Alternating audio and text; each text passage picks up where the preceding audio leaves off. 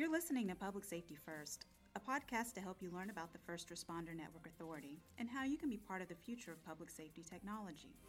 Good morning. We're here at the National Emergency Management Association annual conference in Savannah, Georgia.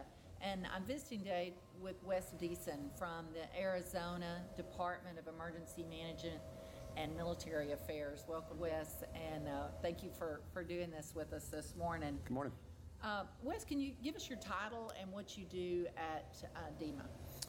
Uh, well, my current official assignment is uh, Director of Communications uh, and Assistant Director for Operations. Um, in the uh, in the EOC during activations, I'm the Operations Chief and Situation Unit Leader. Great. So this conference is one that I know you've prioritized every year. What do you get out of the uh, NEMA conference, and why do you? Well, I think there's there's two big benefits. Um, first of all, the collaboration. Uh, you know, you get to meet and talk to people. Um, emergency management is now a nationwide effort. It's not a state by state. Uh, there's so much sharing and supporting of staff and resources across the nation. Um, so seeing people that you've talked to on the phone or had email exchanges with, things like that, building those relationships. Um, and then really getting kind of a national perspective on what everybody is challenged with. I think sometimes we think our challenges are unique. You know, our, our grant problems are unique to us or our, our technology capabilities. And what you find out is it's really everybody's having the same struggles. Absolutely. And you mentioned um, technology. So I know that you um, are over that for Arizona at the state level. What, what are some of the trends that you see relative to technology and um, both what you're doing and what you see in the future? Well, I think uh, the biggest thing that we have um, in Arizona is um, a pretty common term situational awareness. How do we gain that, and how do we gain it quickly? Um, in, in this age of technology, everything is available so quickly, and the public wants it. Um, our political leaders want it. Our decision makers want it. So, how to acquire that situational awareness as quickly and as accurately as we can is um, a big push.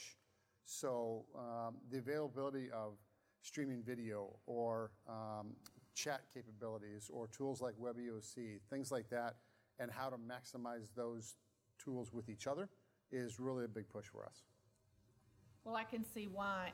Now, from FirstNet's standpoint, we're about mobile communications and mobile broadband. How do you see mobile broadband fitting into this new world of emergency management? Well, uh, I don't know that it fits in. I think it more dictates because really today is not about being tied to a desk or a computer anymore. It's about mobile. Um, one of the tasks that we have is informing uh, our governor, Governor Ducey. Uh, he's a very active person. He's out and about all the time. Uh, he carries a tablet with him. Um, so being able to provide him, again, that live time or as close to live time as possible, in many cases live time, uh, situational awareness information is um, it's required anymore. Absolutely. Well, you mentioned something that I, I bring up quite often at FirstNet, which is EOCs are not just in buildings and bunkers anymore. They're they're out there mobile. So, so what are some of the technologies that you are using in Arizona today uh, relative to, to mobile? Um, probably uh, we have two uh, principal situational awareness tools that we're using. Um, WebEOC, which is pretty common to uh, a lot of emergency management agencies across the country now. Um, we are heavily invested in WebEOC.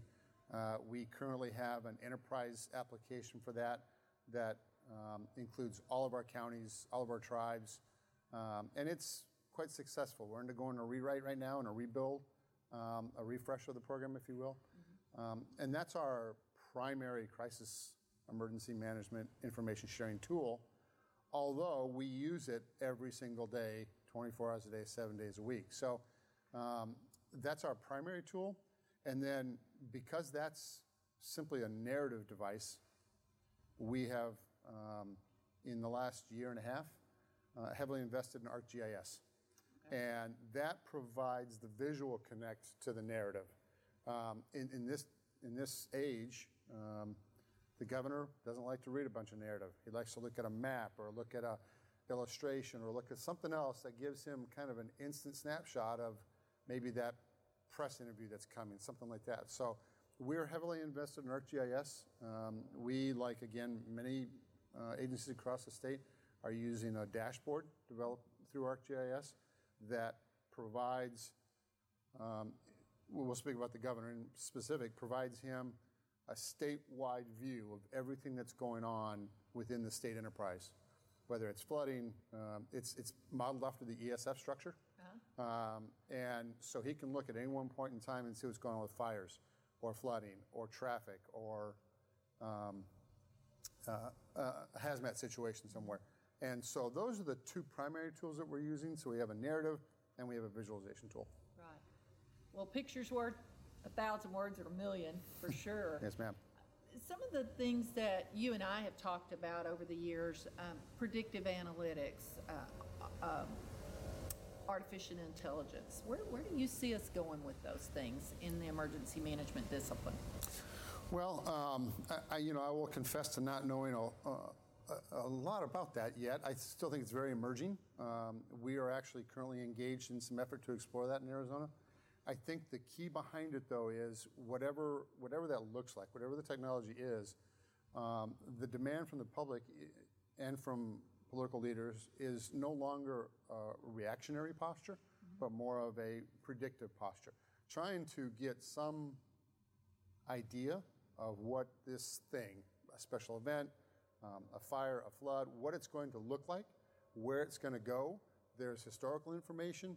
Mm-hmm. Um, floods pretty much usually go in the same place, right? So if you have prior flood history, how can you access that, maybe visualize it, and make decisions ahead of time so that you can block the roadways or close the underpasses or whatever it might be um, in order to avoid a problem rather than to respond to it.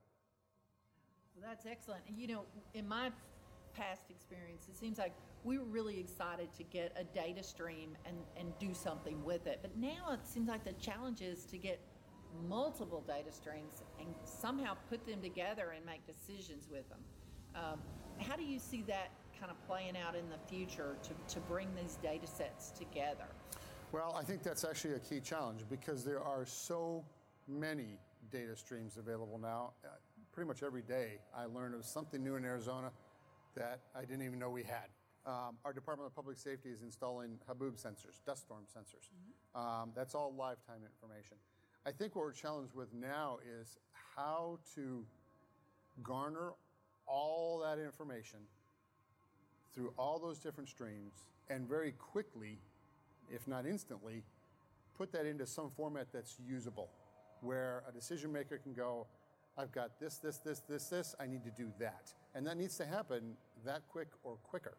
Um, and there are a variety of different systems coming online to do that. Mm-hmm. Um, and so I think that's going to be the challenge is now we're almost at a situation where we've got information overload and we have to figure out how to manage that information so that it doesn't manage us. Absolutely. Well, and you have another major challenge, and there's many states that are faced with it, which is a, a, a very challenging geography. Uh, in that a lot of your your state is well, almost all I would say is is desert, except for some mountains, right? Mm-hmm. So, how do you see technology helping you to manage that geography? Uh, well, like you said, we've got uh, we've got very arid deserts and we've got um, very high range mountains. So the data streams coming out of those are very different. Um, we're fortunate in that we typically don't have a statewide event that covers both of those uh, regions, although recently, the last couple of days, we've been dealing with Hurricane Rosa, the effects of Hurricane Rosa, which was a statewide event. Mm-hmm. Um, but capturing that data, visualizing it is a really big key. Um, again, we can look at, uh, I can look at some of the maps I have available through our dashboard right now, statewide perspective and get pretty much an instant view of what's happening, regardless of the terrain, right? Um, do we have flooding in the mountains? Do we have flooding in the desert? It's really the same question, but how much and where? And current data streams are able to do that for us. Um, we have stream sensors online. We have cameras online. Um, the addition of the ability to shoot live video is going to be huge. Um, the emergence of FirstNet and some of the capabilities in the Band 14 to be able to shoot live video, I think, is going to be um, a big game changer for emergency management. Um, it will provide us a perspective we don't currently have in that, and I, I think I've said this to you before, we sit in a room. You know, we're, we're not out in the field typically. We have some liaisons out in the field, but really we sit in, we sit in a room. Um, the first responders out there that are carrying phones, that are carrying whatever devices, can provide a tremendous amount of live, real time information that allows us to make those predictive decisions ahead of time. If you could tap into it. Absolutely. So um, I know that we met at uh, Grand Canyon West. Yes, ma'am. And we uh, were at an exercise that was actually put on by your Arizona FirstNet team. And, uh, you know, we learned a lot there, FirstNet did, but where do you see exercises taking us in terms of communications? Where, do, where, where can we use exercises to, to help kind of flesh out that vision?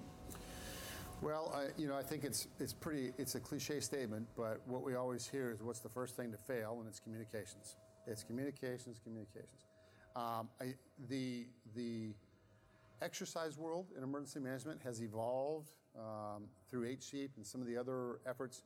Um, the need to exercise communications, um, we're trying to emphasize that on a much, much, much more regular basis. Uh, we do communication drills statewide every Wednesday, um, and those are largely LMR networks that we're exercising there, but with the advancement, we're now doing WebEOC communications on the same Wednesday um, and testing and some training. Um, just the ability to keep people current on the tools that are there because the tools are changing so much every day. Um, you can't exercise once a year anymore or twice a year anymore because there's so many changes from what you did a month ago um, that we're really trying to emphasize doing exercises on a much, much more frequent basis. And drills, uh, uh, exercise might not be a completely accurate to, uh, term. Um, drills, we use drills quite a bit more often. Well, that's exciting. I, I'm, I'm uh, excited for FirstNet to work more closely with you in the future, and uh, I believe that uh, our partnership can, can do a lot toward moving mobile communications and, and data sharing and emergency management. The United States obviously had a, a loss, and, and certainly was more personal to Arizona in the death of Senator John McCain.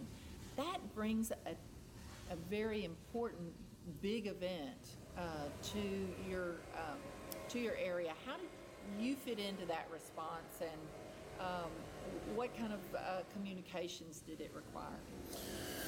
So um, that's a really good question. So uh, emergency management is not really as much emergency management as it used to be, in that it was fires, floods, those types of things. Now emergency management is also special events, Super Bowls, Final Fours. In this case, a, a very high-profile National View uh, funeral.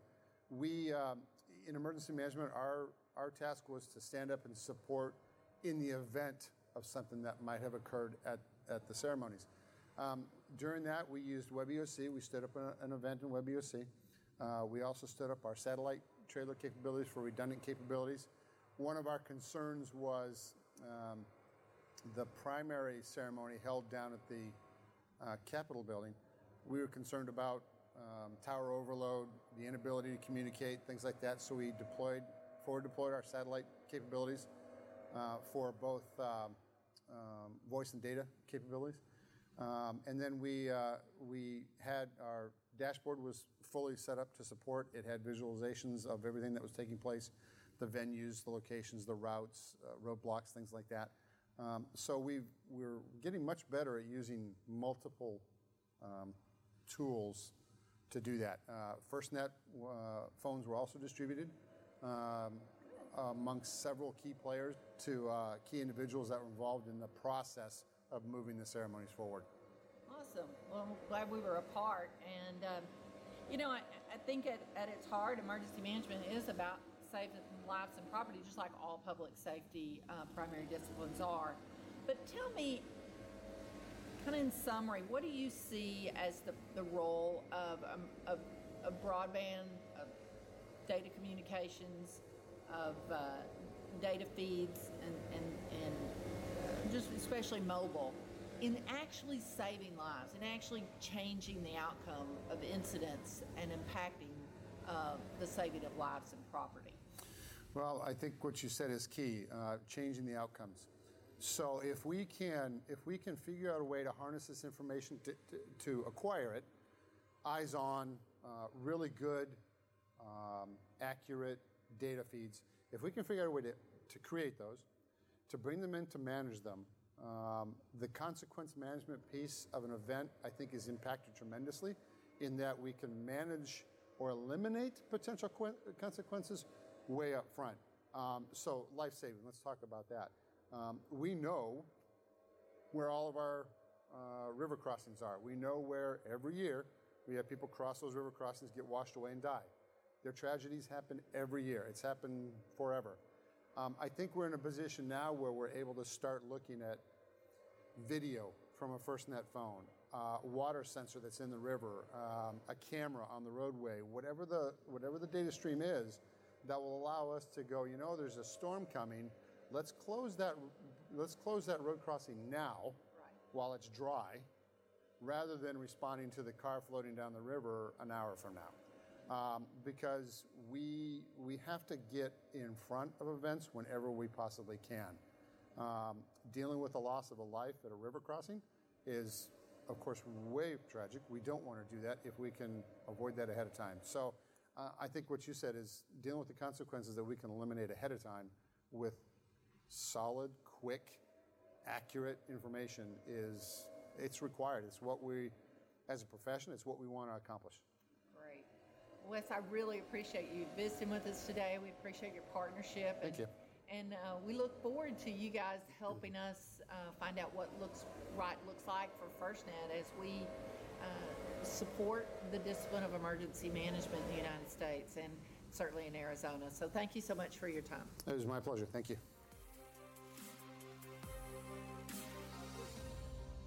Thanks for listening today.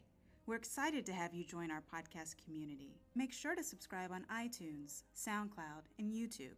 You can learn more about the First Responder Network Authority at firstnet.gov and learn about FirstNet products and services at firstnet.com.